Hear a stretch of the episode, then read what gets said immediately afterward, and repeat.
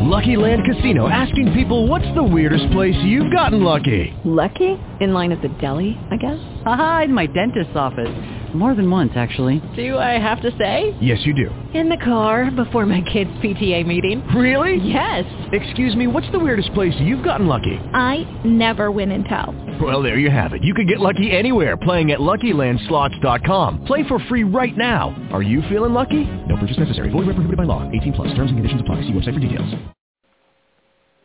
Coming to you since 1997 on KKUP Radio with over 250 guests and still going strong in their 12th year of weekly broadcasting, the International Taz and Paula Show brings to you expansive, engaging, and groundbreaking intensity on radio and now on the internet airwaves today.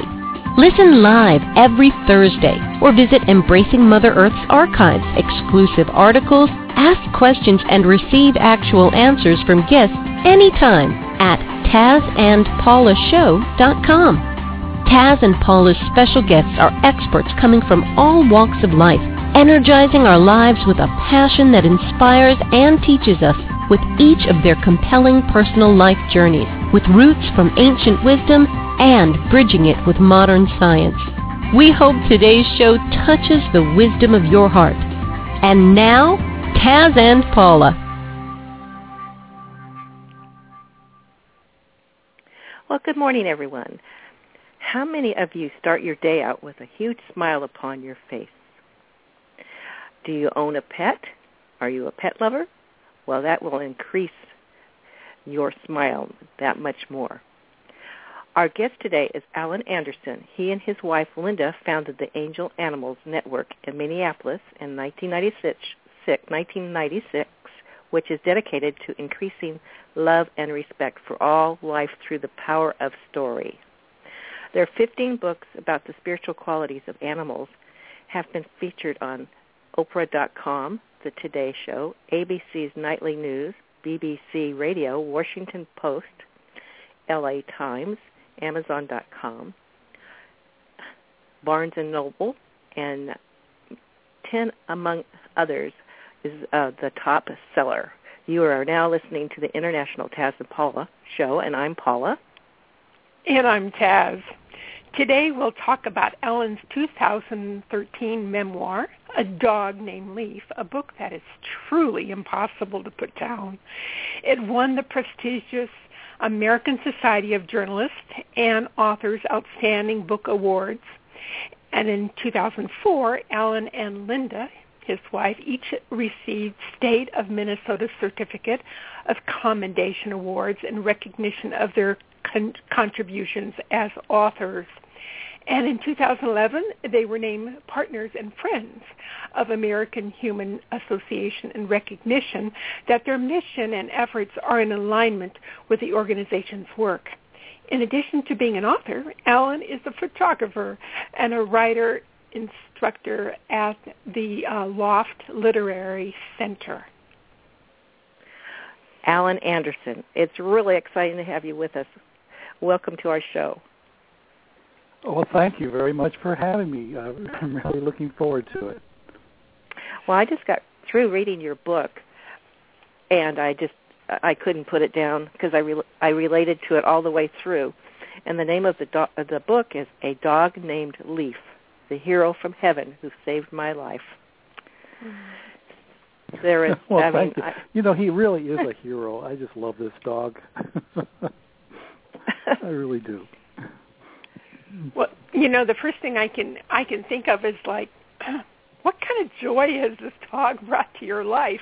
Leaf. I mean, you know, he's he. When you see his picture on the front of the book, it's like he has that human spark eye, sparkly eyes, and you know what? You couldn't help but love him. I know, but you've had so many wonderful journeys with him. It's amazing.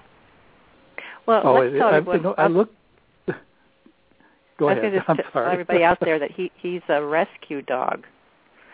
So um, rescue dogs come with a lot of baggage sometimes, and I you had to really work through his baggage, but it was a gift that you worked together. So I, that was wonderful. Oh he's yes. so lucky to have you know, I wanted just to mention that rescue dogs, 99% of them are just wanting a home. So anyone out there wanting to adopt and go to a rescue or go to a, uh, one of the shelters, uh, you're going to get someone who is only appreciative of giving them a home. Leaf had some special, you know, qualities, and a lot of them were just like uh, you would have if you came from an abusive background. He was dumped there about a year old. So I'm just saying to anyone who's interested in adopting, don't think this is a typical adoption situation. My book is it was very unusual, and we kind of knew it after a couple of days, but we decided to hang in there and, and make sure that we, as a family, get together and, and help him heal from his past. Hmm. And in so, doing so, he helped you heal. Absolutely. You know, it's interesting, and I'm sure many of you, uh, many of your listeners and, and, and a lot of people would have the same experience. Why is this person, or why is this individual, or why is this dog or cat or any animal in my life now? And as you look at it, especially when I was going through many of the traumas and the challenges I was going through, it turned out that this dog called Leaf, we named Leaf because he loved to roll around in leaves and loved to chase leaves, is uh, uh, was there for me because I needed that individual, that dog, to be with me during my crisis, as I was with him during the time when he needed to heal from fear and from all the distrust that he was basically growing up with because of whatever experiences he may have had with his, the people that he was with before he was dumped at the shelter. Hmm. Well, you talk about him running through the park and then just hopping in the in the pile of leaves and just uh, rolling in them. You know, was there? I wonder what what triggered him to do that. It's pretty amazing. Well, this was right after the adoption, and you know, we, you know, his name was Harley because the cameras on the exterior of the shelter said, uh, looked at. He was ride brought in on the front of a little basket on the front of a Harley motorcycle, so they didn't know what to say. You know, the only word on his little piece of paper next to his cage was abandoned, and then he is, uh, they named him Harley because of the motorcycle. Well, he hated that name. We were just adopting him, and we were going to walk around a, a, one of the local uh, lakes uh, with him before we went home, so he can get some exercise and some fresh air. And a Harley actually drove up beside the car, and he growled, and he was all tough, and he was going to be, you know, battling that Harley because he hated that motorcycle noise and the motorcycle. And we realized at that point, well, he doesn't like the name Harley. Uh, at least wow. in our minds. So we decided we were going to rename him. So we figured out as the walk continued how much he loved leaves, and he ran right into some and rolled around and and then I said leaf and he looked right at me. He like like I like that name. So he came over when I said it again. And so we all sort of found the name that really fit him and and he loved it. Wow. Well when you when you went into the rescue um uh building and you were looking at different dogs what brought your attention to to leaf i mean what um did you see in him that was special? You know, it's interesting because I, you know, I also have sort of a background of distrusting people and looking at things from a viewpoint that maybe isn't in my best interest at times. And I saw in him something that was kind of similar. I mean, he really was standoffish, yet at the same time he was energetic and still a puppy, but he had two sides to him. One was fear, and of course the other was I want to explore and do all these great things. I'm I'm still young, but the uh, the fear part would often take over, especially with men. So we went to the little room that they take us to play with him a little bit, just to see if we can bond.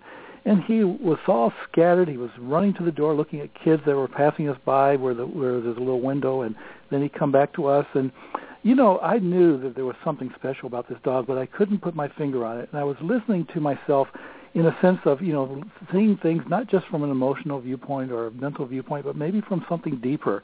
And I was just trying to figure out what is in my heart and what is in his heart. And he came over and I touched his back and I gently caressed his back. And for the first time, I could feel that he was relaxing just a bit. He was just relaxing. And at the first time, I was beginning to relax and not feel so bad about the loss about six months earlier of our of our beloved uh, yellow lab uh, named Taylor, and it was just devastating for me. But for the first time, I thought, well, maybe, maybe I can love again and see this pup and help him through whatever he's going through. And there was something very special in that connection. And my wife Linda also had some amazing uh, experiences thinking about this and, and going through the process of adopting them that told us both that this was the dog that would come home with us. Wow. You were um, a policeman. Can you tell about that story and how it it interweaves with um, what we're going to share with our listeners? Yeah, in the 80s, I was a police officer for eight years, uh, and uh, I, I went into police work because I actually got a degree in journalism and was going to actually do weather reports on a TV. I was actually in, in the process of getting a job in a in a city, uh, a smaller city in in uh, Georgia, but then uh, I had a, a motorcycle accident and. Um, uh, totally my fault, and I had that kind of Frankenstein look for a couple of years uh, because it, you know my face was torn up and all that, and it was it was, and I was thinking to myself, well, I can't do the TV stuff anymore. What can I do that I can take advantage of my new look? And I thought, well, maybe people will take me more seriously with this new look if I did police work, and I can gather up more information and more storylines and more characters. And so I did, I did that, and and I actually, after a couple of years, liked it. I was actually in situations where I could help situations where there are domestics or other things going on, and uh, uh, we're keeping it at a calmer level, as you probably well know from the news and everything else sometimes uh, law enforcement officers are not people that would calm down a situation. They often elevate the tension and the situation would get worse. But uh, I was actually able to do some good work. And after a while, I, uh, there was one point when I was doing police work. I had this domestic call, and then I went into the apartment. It was on the ground floor, and these two, a man and a woman, were just yelling and screaming, and looks like it was, you know, on the potential of violence uh, towards each other. And uh, they they they kept on going when I came in, but I looked over at a little boy, maybe around eight, possibly seven, eight, somewhere in there, and he was on the couch crying, and this little mixed breed dog was next to him, and licking his face, calming him down, being there for him no matter what, even though it was a fearful, frightening situation. And I, I took a snapshot of that, and I told myself one day I want to write about that. I want to let people know what animals can do for them, even during crisis and challenging times. And it just stuck in me. It was like a snapshot that stuck with me for a lot of years afterward. Afterwards, of course, I did the appropriate things in the domestic situation and separated them, made sure that things were calmer, and that maybe if they, you know, he would go somewhere that night and they would come back and discuss things in a more reasonable fashion the next day. I know that was kind of uh, you know, sort of typical when there really hasn't been any crimes committed at that point. But we we did made sure nothing was going to happen that night. But that snapshot stayed with me. I've always wanted to write. Write. I got my degree in journalism. I've been writing short stories and all sorts of things for a long time. But then I realized, actually, my destiny is going to one day write about the human-animal bond and how special they are when it comes to having a full, rich life with those qualities, like that dog showing that little boy of empathy and love and courage staying in that situation, even in a, in a potentially uh, hazardous situation. No matter what, that dog would stay with that boy no matter what. And I loved that. I just loved it. I couldn't believe that why couldn't people be more like dogs? why couldn't people be more like those have higher the qualities that animals share with us all the time? Well, I I I, I you know years went by and I found and and, and my wife and I married and and she was also interested in writing and finally one day uh, about 1996, we walked around a lake in Minnesota after we moved up here from the uh, Atlanta, Georgia, where I was doing police work, and was walking around. And said, "You know, we're going to have to work the rest of our lives, but why can't we do something else to bring more love to this world?" This was Linda talking to me, and I said, "Yeah, you know, we can really be creative." And and then it dawned on me about that scene, that picture that came to mind with the boy and the little dogs licking and comforting him and I mentioned it. And of course, we were walking around with Taylor at the time, and she just looked so happy. She loved her walks, and people walked by and they saw her grin on her face for walking, and they just had a better day. They're, if they were having a bad hair day, their hair day was getting much better, and they smiled. And then my wife Linda told me, you know, why don't we ask people, what is that animal in your life showing you when it comes to becoming a better human being? What kind of spiritual qualities or what kind of higher level qualities to make you a better person does that animal show you, just like that dog showed me and all the dogs and animals and cats that we've ever had in our lives showed us higher qualities. You know, what makes you a better human being? Does it love? Is it courage? Is it empathy? Is it all those things combined, which animals shows us in abundance? So we decided to ask that question. And we put it out on bulletin boards, and we did this and that to make sure people would know and if they wanted to participate or share stories with us, they would be able to internet wasn't what it was today back then, but it, there were a couple of news groups type things that we tried. Within a month, we had hundreds of stories. People were sharing all these stories, and they said this is the first time we've ever been asked that. It's always been about training before that point. Now we're being asked those lessons, those wonderful spiritual lessons on how to become better human beings just by observing our pets and observing animals in nature. And that's how it all sort of started. But with that one little boy on that couch, licking that boy's uh, face, the dog, um, it just struck me as such a perfect image of what animals can be for our, our lives. I've been Wow. blabbering away quite a bit, haven't I? just, Yeah. I'm so Well, excited about this books topic. Well, how many books have you written about animals? Uh, 15. 15. They've been uh, uh, in, and now they're in different languages: Japan, Brazil, uh, Italy. Uh, they've, they've been uh, they're basically all around the world now. Some of the books, Angel Dogs and Angel Cats, are two of the ones that people love. They seem to love the most. We we wrote a book about the uh, this crisis on the Gulf Coast uh, called "Rescued Saving Animals from Disaster," and it was a substantial look. It's actually being used in some of the classes now on animal rescue and other other detailed historical accounts of the Hurricane Katrina and the other uh, tragedies on the Gulf Coast during that time when there was such a massive evacuation. But we we love it, and the fact that we always, when we write, we always look for that special bond between people and animals, and it's always there. It's always there. You can look in the eyes and you can tell those two are, are definitely uh, a partnership formed in their lives where the animal becomes stronger and better and more full and 100% in the person the same way. It's like they, they've decided to do it together. Mm.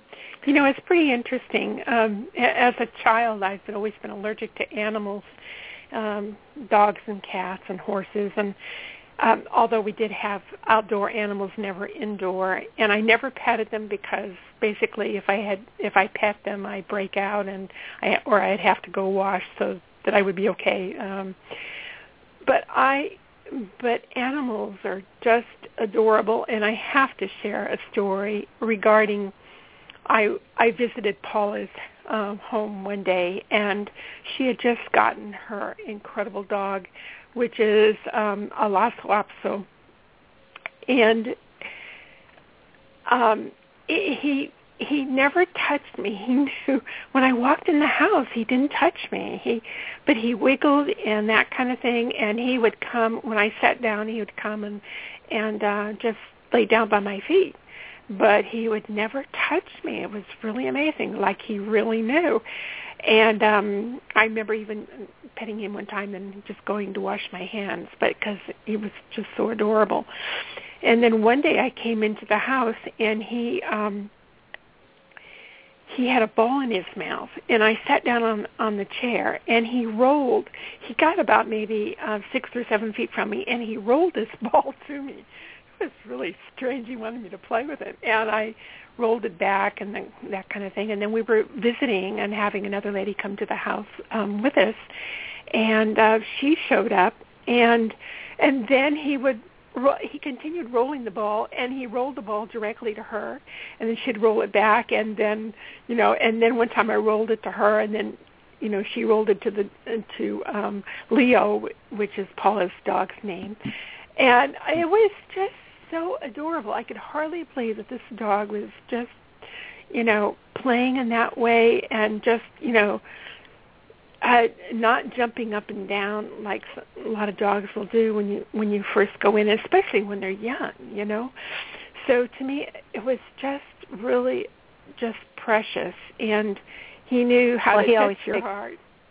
He always Yeah. takes turns when he plays ball. If there's two or three people, he takes turns and he gives the ball to each person. pretty, pretty awesome. But you know, just and and even with our neighbor, um, you know, it's like you see how the animals just connect with them. It's so amazing. Um, and I'm sure everybody that has an animal connects with them, you know. But to be able to see this and like you took that snapshot in your in your mind of what you saw this dog doing for that young boy and you know they they connect with you it's just amazing like they know what you need it's it's so precious to have that that miracle in in your life and being able to see it it's it's just really awesome I'd like to just bring up one possibility here. I, I, there's a study, University of Western Onto- Ontario, uh, documents that dogs are extremely good at figuring out what people need. Now, you didn't need him all over your lap and all over your face and all the other things because of your allergy. I personally believe that I, this is a question I've always asked: How much do dogs really know? And I'm wondering if that dog really knew that he was not, at the very most, he could sleep at your feet, but he was not to be in your face, and that would cause you damage. He didn't want to do that. He wanted to play, and he found a way of playing with you. Yeah, yeah. I mean, it was so obvious, and um of course, Paula's dog's smart. but but uh you know it's uh i i just you know i love animals and i always have but uh, you know just to to have that experience you know when you haven't been around them for such a long time and it really you know they ha- the dogs are really brilliant and, and other animals too they just really do know well, the stories about Katrina, I mean, people that were being evacuated couldn't take their animals. And I saw one young boy that refused to get on the bus because he couldn't take his dog. I mean, it's just my heart just went out to them. And uh, the one oh, dog that saved somebody's, you know, one dog saved somebody's life, and then they, they had to leave him behind. It was just, I mean, I, I couldn't leave my animal behind. it's, well, so because animals, of that, many of the procedures are are more precise today to allow all of us to take care of our animals during a crisis. So that, in a way, even though it was a learning experience for many many people in the organizations, you and I can now protect our animals and take them with us if there's a evacuation order. Oh wow, that's great. Oh, yeah. Now, Leaf um, saved your life. Tell the story. How how how how did he do that? because he's just a special guy. I, uh, uh, well, let's okay. Now I have. Uh, there's a lot of uh, to the story, and I'll just briefly say I'm uh, having dizzy spells. I go to the doctor. They have X-rays done, and I'm at the office one day, and I'm no longer doing police work. I'm in back uh, where we're living now, and I'm in uh, computer work, and I'm working days, and I get this call from the doctor who did the test, and he says, "Allen, you've got and of course he tried to be as gentle as he can, but sometimes doctors are pretty abrupt. You have an unruptured brain aneurysm, and you're going to have to have brain surgery. Okay, are you sure you got the right number? so I had a reaction to that. You know, doing police work, I saw a lot of people in you know the previous decade. I saw a lot of people that had brain damage and lived really painful lives and lives where they depended on others. My father had a stroke at an early age, so I saw how devastating that is when it comes to independent people no longer being able to be independent. And I was always healthy and independent, so I really had an emotional reaction. And I didn't know what to do because I just uh, was thinking, this is awful. You know, broken brain. It's what's what's going on with this. this I got to keep my alertness and everything else for the writing. The, you know, at the time the rescued book was just released, and I was doing interviews with my wife Linda, and we were just doing a lot of work where this really was the worst possible timing for this. Well, we had adopted Leaf maybe oh probably about three months before, maybe a little longer, and he was still going through his traumas. He couldn't sleep at night. I had to hold him and try to keep him comforted. He was scared. He was definitely healing step by step, but very small steps. And uh, it took a while for him to even allow me to hold him and to, re- you know, make him comfort him during times when he was having his nightmares and wake up and how and just couldn't sleep very well. Well, I really didn't know what to do. I was thinking I got to tell my wife Linda, and you know, I hate to say this, and maybe you probably already know this, but sometimes men are not that bright. Is that something that you would disagree with? as as far as going to doctors and Well, as far as me, anyway, a lot of men are very bright. I'm sure whatever, whoever you know, we're not saying anything bad about other men. I'm just saying that sometimes, on rare, very rare occasions, men tend not to be as bright as um, we wish they would be. Like me. Um, well, I did some research. I went back to the office and took an extended lunch, and I did some research on brain aneurysms, and I realized it was just an awful, awful thing. And people, yeah, even having surgery, would would have pain the rest of their lives, and so I had to tell Linda either tell her or just have her maybe ask her to go visit her parents for a week so I could do the surgery and not tell her. That would have been the worst thing. That's the not bright part. so I did research and I wrote up this beautiful fact sheet and I did all the positive stuff I could find, which was very little about the nature of what it is and all the different options. And I, I used the word like um, Uh, instead of uh, brain surgery, I use uh, surgical procedure. Anything that would calm it down and make it like just like police work, bring it down to a level where reason and logic would take hold instead of emotion. And I built built this beautiful fact sheet. It's a one pager, very simple to read.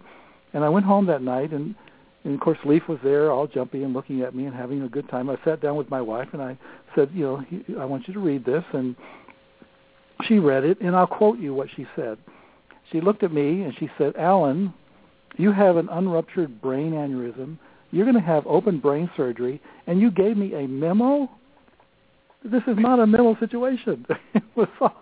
and I realized, no, what was I thinking? I had all this planned out. Oh. So I well, you did were being right protective. thing.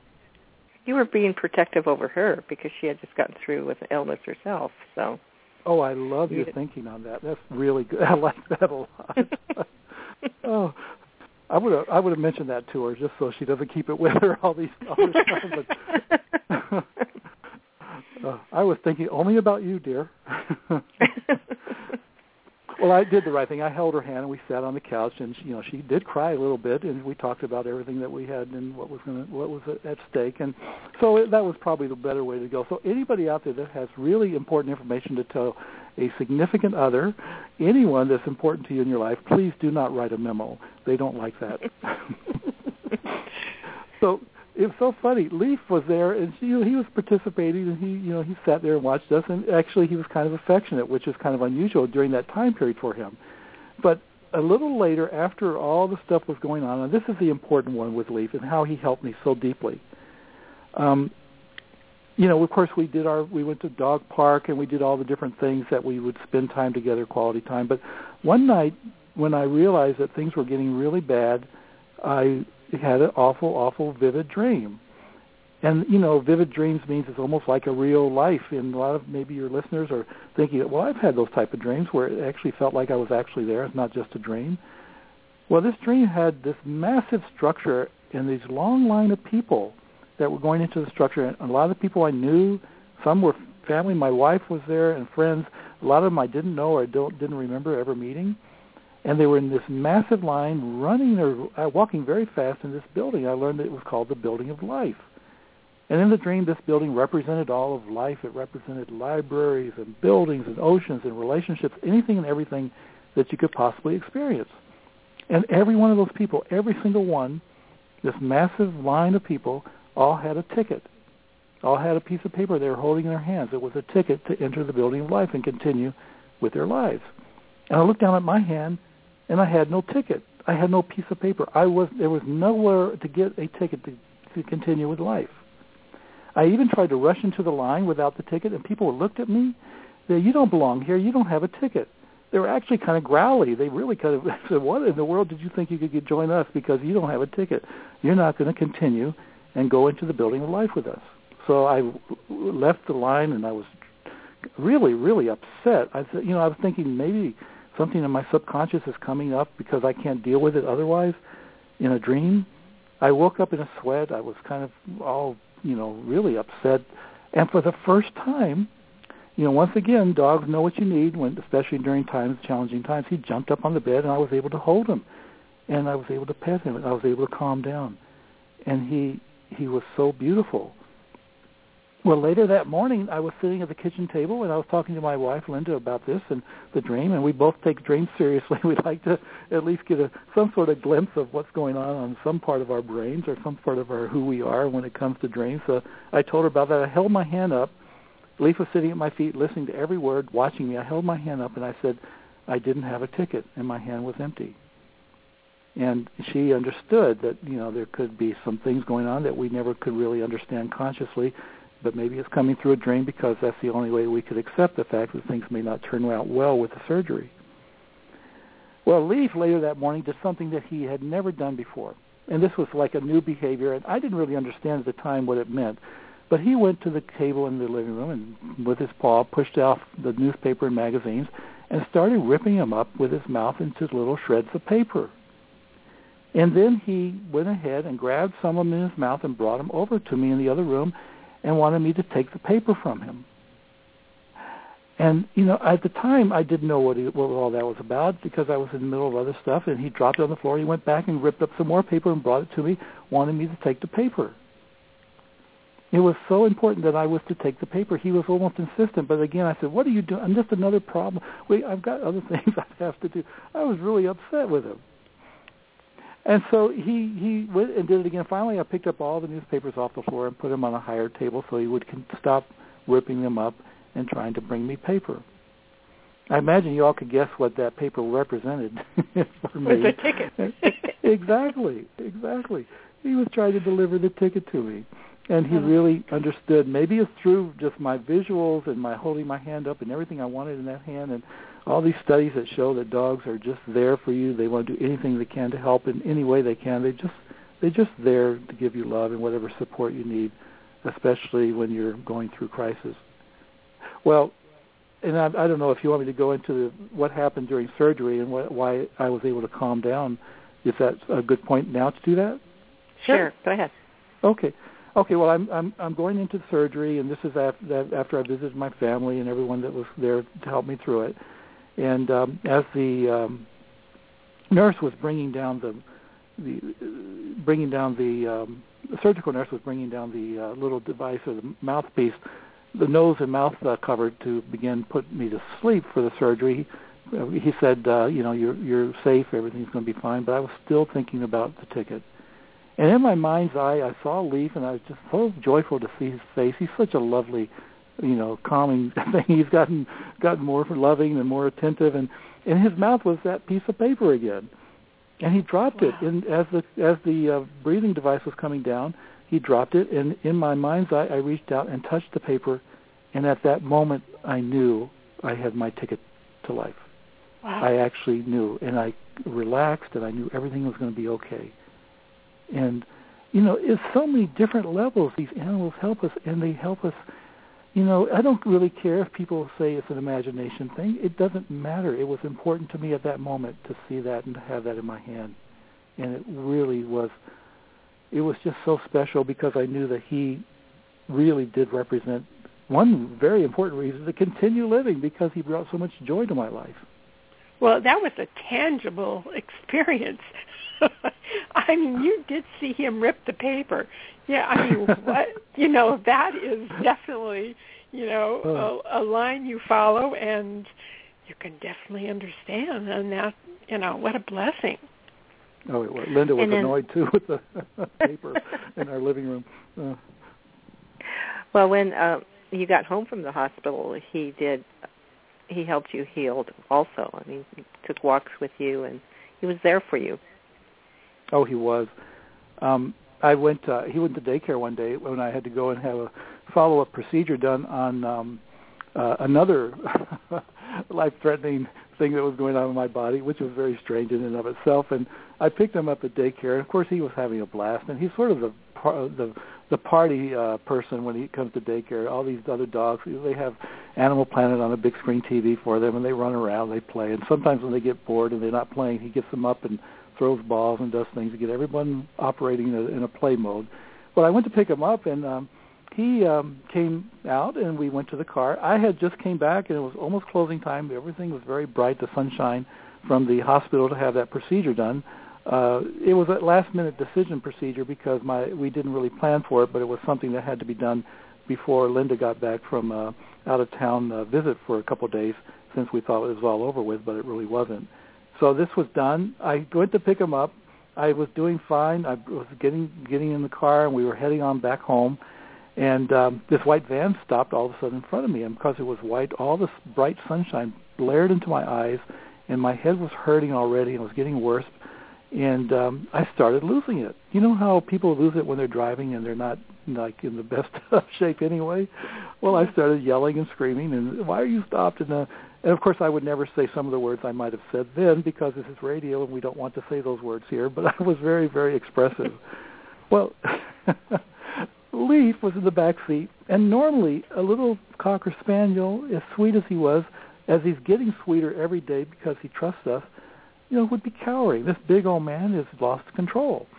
Instead, he jumped into the front seat and started licking my face with such intensity that I I broke out of it. I realized that oh okay, I'm so, and I looked at him and he looked at me and he was like a, an adult calming a child that's having a little temper flare up. And he calmed me down, and then the white van moved ahead, and it was just a stoplight. It was all perfectly normal, and I was embarrassed. And as we drove home, he'd occasionally look over and give me another lick on my cheek, and I just just felt so calm and realized that this was all going to be okay. And um, when we finally got home, he got extra treats, and we both took a long nap. so that was one one thing after the surgery that really was special. to see him, no matter what. You know, what what does it say? And this this goes for any human being. When you can look at a dog that can give that much love, to have that much courage, to to actually help calm a person who's basically emotionally out of control because of whatever, and also have the empathy to know exactly what to do. I mean, all that together, wouldn't I like to be more like that? And maybe other people, when they see people in need, to be exactly and so in tune with that need and be able, able to express it. That's just the yeah. one example of many in the in the book, A Dog Named Leaf, that uh, I wanted to share. Well, I got a kick out of um, you. You played a uh, chant for him to calm him down when you first got him. Yes. You actually put it, and you put it in the car, a tape in the car. Yeah, we had a CD in the car, and I uh, when I first got him, one of the things I did to help calm him down was at night, like at one in the morning when he couldn't sleep, I would go in my office and get in my recliner chair and hold him, and he would begin to stop shaking or stop being so afraid, and I would calm him, and I would say things like, "You're going to be here for, for this is your forever home. We're going to love you forever. You're you're just as sweet as you can be. Everything's going to be fine." And uh, you're safe and all those and then as part of that because this has always helped me during times when I needed to remind myself that, that there's an element, uh, you know, some would say that a divine within each of us. I started chanting a word that I really, really helps me in times of when I needed it, and that would be HU, and it's H U, and it goes like a HU. And I would do that for him a couple of times, and all of a sudden he would start snoring. It was finally he was able to, and then when he, he started snoring, I could start snoring, and we both got some sleep that night. And this happened a week, you know, day after day, several weeks after we first got him. Well, we have a CD of that because it really is a sweetened sound, and we play it, uh, and we had it in the car, uh, in the CD player in the car. And one day, uh, for whatever reason, uh, I was, you know, had a terrible headache and from the surgery, and I was really having a hard time that day. Um, I was trying to figure out what I'm going to do, and I have work stuff that was piling up that I would needed to take care of, and and uh, there was somebody that got in front of me in the car, and and I I well, again got emotional and said, you know, why are you doing this? Da, da, da. And before I could actually take hold and become fully, completely, totally a, an emotional bas- basket case, so to speak, I um, he was up front, and his paw just, you know, just like that on the radio the same button that started the CD. So all of a sudden, this massive, loud, loud, loud uh, sound of HU went throughout the car, and it broke me from that cycle of being getting uh, uh, upset over the traffic and with the headache and everything else. And I looked at him, and I said, "Leaf, who are you?" he was like, "He was like, what?" And he like he kind of yawned. He didn't even think he did anything special. It's just his paw touched that one button that caused that that beautiful sound to start immediately, and helped me uh, stop my my uh, going down that rabbit hole of being upset or angry over the traffic. Wow. Uh, what I could uh, one story you you told in the book that I really could relate to was your dog is a GPS. Uh, and our dog is the same. If he's only been to a place one time and we go there a second time, he knows just before we get there, and he starts going. Oh, oh, oh. He gets all excited knowing that we're going to go to this place again. and you said that Leaf did that. I just really got a kick out of that. Oh, oh he has God. no trust that we know where we're going. He he wants to make sure we're going where he he thinks we're supposed to go. he goes to one side of the car where we're supposed to turn right, and goes to the other side where we're supposed to turn rest, uh, left right before we get to the uh, intersection, just to make sure we understand. And he gets between us, and he looks, and he points his head. You know, if he knows that we're, this is what the direction we need to go, he just has no confidence of, of in us at all on getting from one point to another. Uh, wow! Wow! A loving GPS. it is. It's perfect. You know, how much do dogs really know? I guess I guess your your pup, you know, just letting you know it's time. We can we're almost there. This is going to be good. I like this place. yeah, exactly. We get it. We crack up about it all the time. Uh, in fact, I said maybe he knows because uh, when you put the turn signal on, and so my husband stopped turning the putting the turn signal on to test him. He still did it. oh, wow. Well, you know, I, I was going to say again, you know, and even going to Paula's house, I remember um heading into the home and and um Leo sees me come in and he's he runs around their um uh, the table, a, a huge table, and running around the living room. It's just like he he doesn't stop. It's like his ears are flopping in the wind, and he and he and you know what I mean. It's just like he knows it's going to bring a smile to your face and some laughter, and it's just you know it's like they know just the right thing to do. It's just incredible. And again, you know, he doesn't jump on me, and it's just amazing where he he knows just the right thing to do. Um, you I, talked. I, I was going to say you talked about things that happen to you that are similar to what people report with a near-death experience. Um, um, you, will you talk about that? Oh, certainly. I, well, you know, um, when you are, uh, oh, how do you say this? Uh, when you're when you're in a dream, let's say, and I had a couple of these experiences where a friend of mine was in, and this is kind of mystical, but you know, there are studies out there that say over 50% of the population in this country, this is a, a Newsweek Gallup poll, tell in complete honesty that they have you ever had a religious or mystical experience, and over half the population say yes. So it's not like it's something that's totally off in some some different uh, realm where people don't really understand because a lot of people automatically uh, know exactly what you're talking about. But when you're in a dream and you actually are in a vivid dream, or I was in another dream prior to the surgery where I was going through and looking at what's going to happen to me and all the connections, the neural, the, the, the connections in the brain, many of them would be um, not exactly what they were prior to the surgery. There would be things that had to be reconnected, maybe, memory situations and other things. And I was going through that, and I was in such pain and such fear. And another a person that I, I know, um, he's a firefighter, and he lives on the East Coast in Connecticut, and and we occasionally talk, but we were really close friends, even though we don't do a lot of a lot of communication. And but he called me the morning after that dream, and he says, "I was there with you. I know exactly what you're going through." So he described what he experienced. It was exactly what I experienced.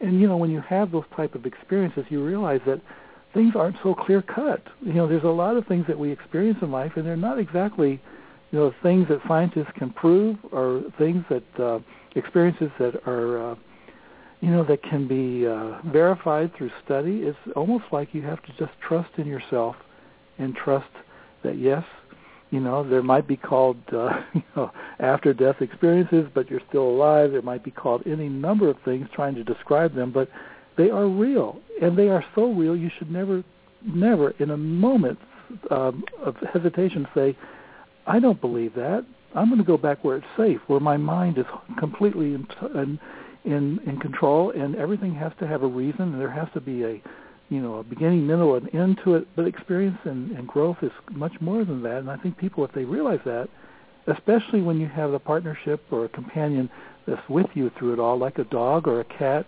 and the, the specialness of family and friends, um, their lives are 100% instead of 50%. They really can have much more understanding of the potential.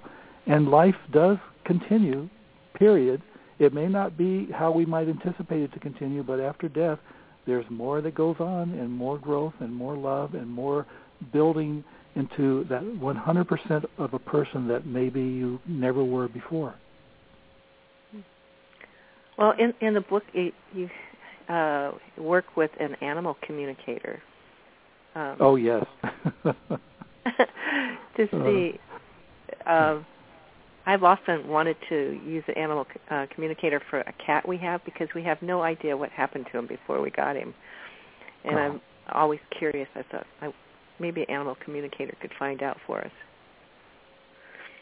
I would suggest it. I, I, I mean, any, and of course, get recommendations and do all the appropriate research before relying on one. Because, like everybody else, there's some good animal communicators, and there's some that may need more practice. I, I guess that's the kind way of putting it.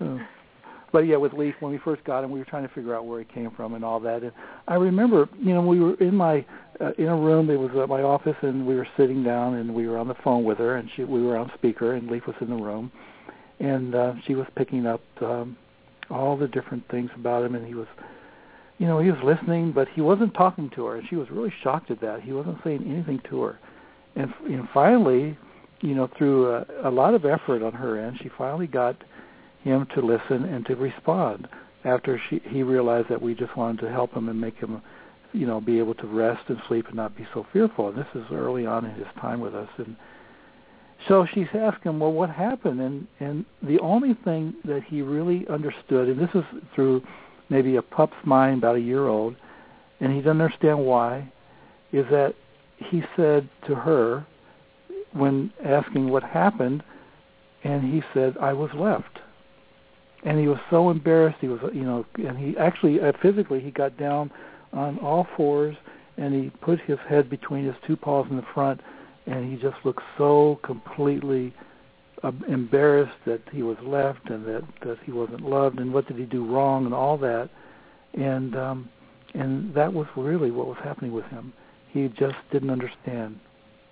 And that animal communicator allowed us to understand how deep that was for him not to to just be left by you no longer have his home, no longer have the place where he was, and uh, he, and it took a long time for him to realize that he would never be left again. Well, our cat uh, has ground has hardly any teeth in front, like he grinds them down from doing something. So one oh, time no. we had to. So one time we had to close the doggy door because um, there were people working in the backyard, and he went there and he just started biting at it, biting at it, biting at it. So I am assuming that he was locked in someplace for a long period of time. Hmm. That's really sad. What's your cat's name? Charlie. Charlie. Mhm. I bet he's happy now. Oh yeah, he's really uh, bonded with my husband. Gets all the best cat food, every all the toys. and he likes Leo. now that's a good one. Yeah, yeah, yeah. Well, our cat Cuddles is basically rules the house, and and Leaf basically, even though he would say, and I could feel that she's not the boss of me, she really is. she she definitely is in charge of the house. a little tuxedo cat, tiny thing, but her her ability to look and stare at Leaf and stare him down, I just I'm amazed at her. Yeah. She's in the book in the picture in the back with uh, standing sitting so perfectly on top of three or four books. Uh, uh, the three of us were in the picture. And you have a bird. Sunshine, and he yes. is a cockatiel, and he is uh, getting up there in age, but he still is energetic and lively and you know, we we make he comes out once or twice a day, and he's on the mantle or on our shoulders. But we make sure that the cat and Leaf are elsewhere because we don't not necessarily want instinct to take hold. And but they should, you know, we've had her out once uh, accidentally with Cuddles, and they were on the floor together. We were in the other room. Linda came in and saw those two together, and you know, Cuddles didn't do anything. I guess she realized that Sunshine is a family member and not food, so we we like that, but we never take that chance. That was an accident about a year ago, and we just don't ever want to take any chances like that. Well, I I have a friend who has a dog that looks like Leaf, a black cocker spaniel, and uh, she has a bird, and the bird walks all over the dog, but the dog was, you know, since it was like six weeks old, oh, knew the bird, so uh, anyway, yeah, he lays on the floor and the bird just walks all over him. Mm-hmm. Wow. um, Allen, Allen, yes. tell us about your newsletter because you know these kind of stories just really bring a smile to people's hearts. And um, so, tell us a little bit about your newsletter. Well, Angel Animals is, a, you know, we, basically Angel Animals is a network that we are trying to share stories, individual stories, whether it be uh, in our columns uh, in newspapers or it be in, in books or the online uh, Story of the Week newsletter, we have a free st- online Angel Animal Story of the Week newsletter that that comes out uh, uh, after you subscribe to you once a week, and uh, it's usually Saturday, and it has a story from someone who wants to share their story, and and they uh, we we basically it's about that special connection between them and their pet or animal in nature, and they wanted to share how they grew to become more than they are when it comes to being a fully uh, happy, maybe more love individual type of person, and and uh, it's uplifting. And all you have to do is go to the angelanimals.net, um, the uh, website, and subscribe. There's at the bottom of the website. There's a subscribe to the newsletter uh, procedure, and uh, you you go ahead and verify when they send you a, uh, a verification email, and now you get it weekly, and you'll be able to enjoy the stories. Uh, there are occasions when we are working on new books where we ask for stories, and people can submit if they want to be considered for another book, and um, uh, on, on stories like uh, angel dog, angel cats, or horses, or anything else that brings them that special joy and, and understanding that life is more than just what we're doing day to day with our responsibilities, but it can be much more joyous if they live day to day, moment to moment. The key to this, and this is the Leaf book. This is what I learned more than ever in the Leaf book, and viewing him in all these different stories, is to live in the moment. I'm not anticipating or fearing the future. I'm not regretting the past. I'm just living in the moment. And with that, there's so much more in that moment that we can appreciate if we just kind of get into that realm of doing things that way, at least for me.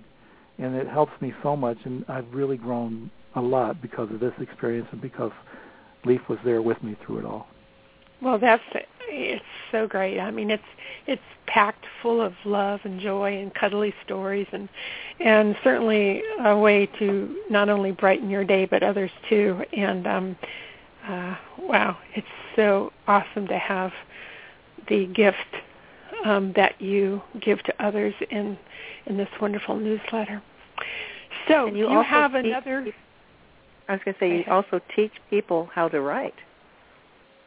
Yes, yes, at the Loft Literary Center, uh, I do uh, workshops, and uh, Linda also does workshops and classes on writing. And uh, basically, it's, everyone's so busy, it's kind of oriented towards writing on the run, so to speak. When you're also busy, find those slots of time where you can actually write and enjoy first draft writing, and then let it grow and become more as you work with it. And we have all sorts of techniques and all sorts of methods of being able to do your own story, whether it be about an animal or whether it be about family or whatever you might have gone through in life that you want to share with the idea that you're giving service. You want to share this because it will help others.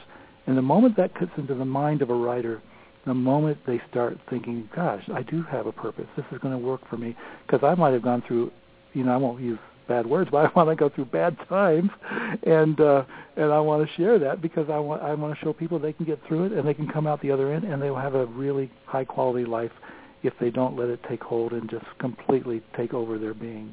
So a lot of these people that write and go to our classes and go to the workshops I do is um, are people that really do have a lot of experiences and they want to help others because they may have made many mistakes. It, it, I don't think there are any real mistakes, but may have done things that they wish they would have done differently, and maybe others will read and see their own situations and do it maybe with less pain and less less harshness. So, Hmm. yeah, we do teach. I do teach. I love it. Writers are wonderful people. They a lot of times, you know, the Walter Mitty movies coming out. A lot of times they are just like the folks, that, like that person living in an imaginative world much of the time. So they just need to get it out on paper.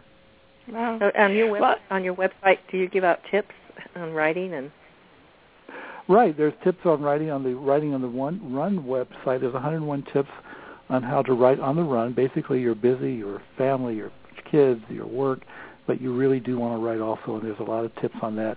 It's uh, writingontherun.com, and there's a little icon that says uh, 101 tips. You can click that and print it out, and it might be helpful. A lot of people have used it. Hmm. Now, you've donated a portion of your revenue from uh, your projects to animal shelters and animal welfare organizations. Um, is there any organization that, that you share on your website, or if you want to share it through um, our interview with you, that people can donate to? Well, you know, we have a special relationship with the American Humane Association. They're a wonderful mainline or main mainline type of group, a national organization that has a really rich history. They've they've been around for 140 years, I believe, it has been, and they've been helping children and helping animals in any way they possibly can through all their programs. And if you could just look up American Humane Association on the web, and you can see all the work they do. They have videos and all the work they do in helping children and helping people uh, and uh, and the um, animals.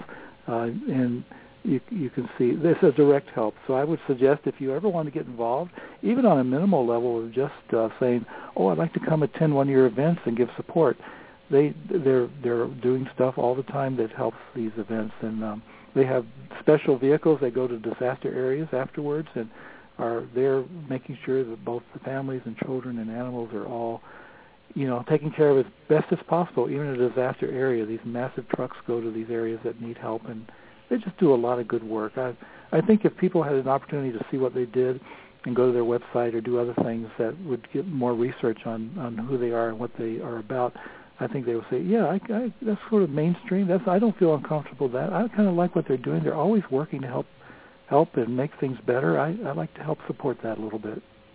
Good. And uh, do you have a, a book that you're working on now?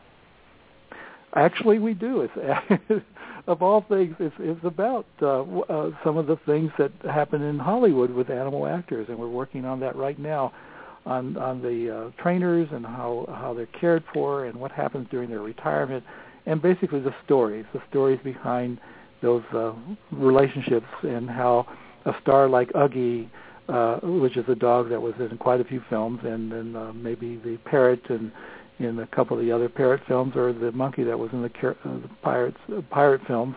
Uh, who they are, what they do, and what their lives are like as they became actors in, as animals, and as they just going into retirement, and how they're they're treated during their retirement years.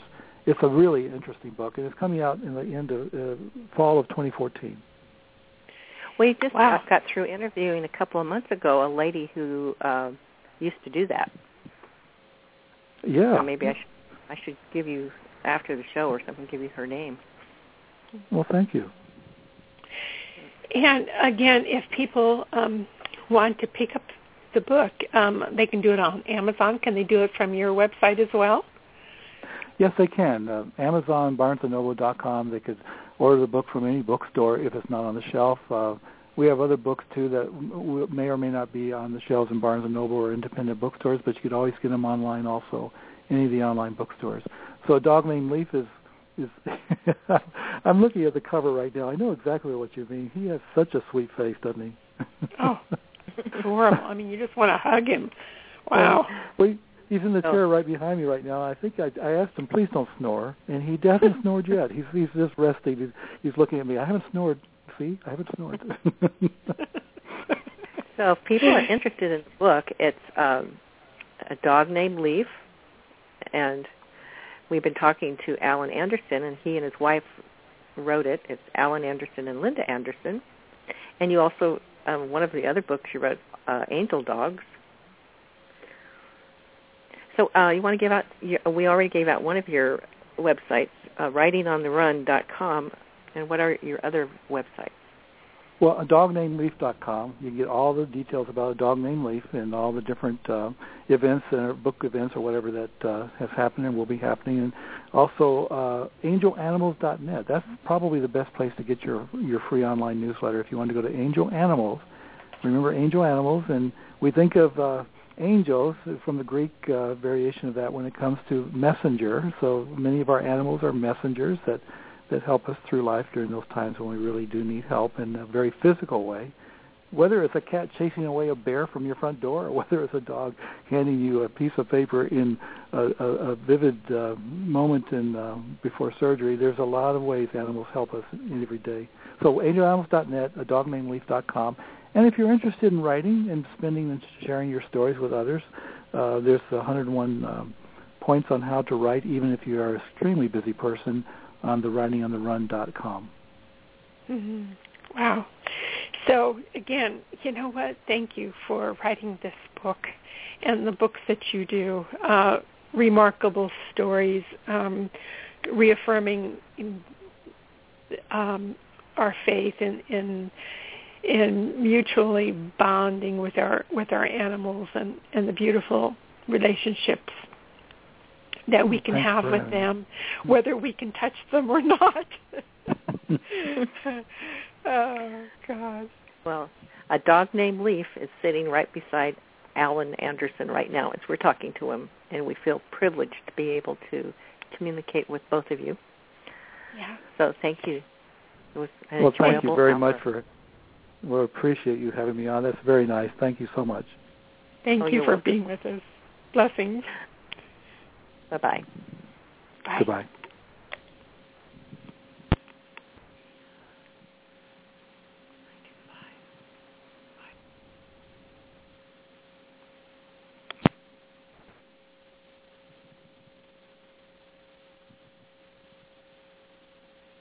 Hey guys, it is Ryan. I'm not sure if you know this about me, but I'm a bit of a fun fanatic when I can. I like to work, but I like fun too. It's a thing. And now the truth is out there. I can tell you about my favorite place to have fun. Chumba Casino. They have hundreds of social casino style games to choose from with new games released each week. You can play for free anytime, anywhere and each day brings a new chance to collect daily bonuses. So join me in the fun. Sign up now at ChumbaCasino.com. No purchase necessary. Group. Void were prohibited by law. See terms and conditions. 18 plus.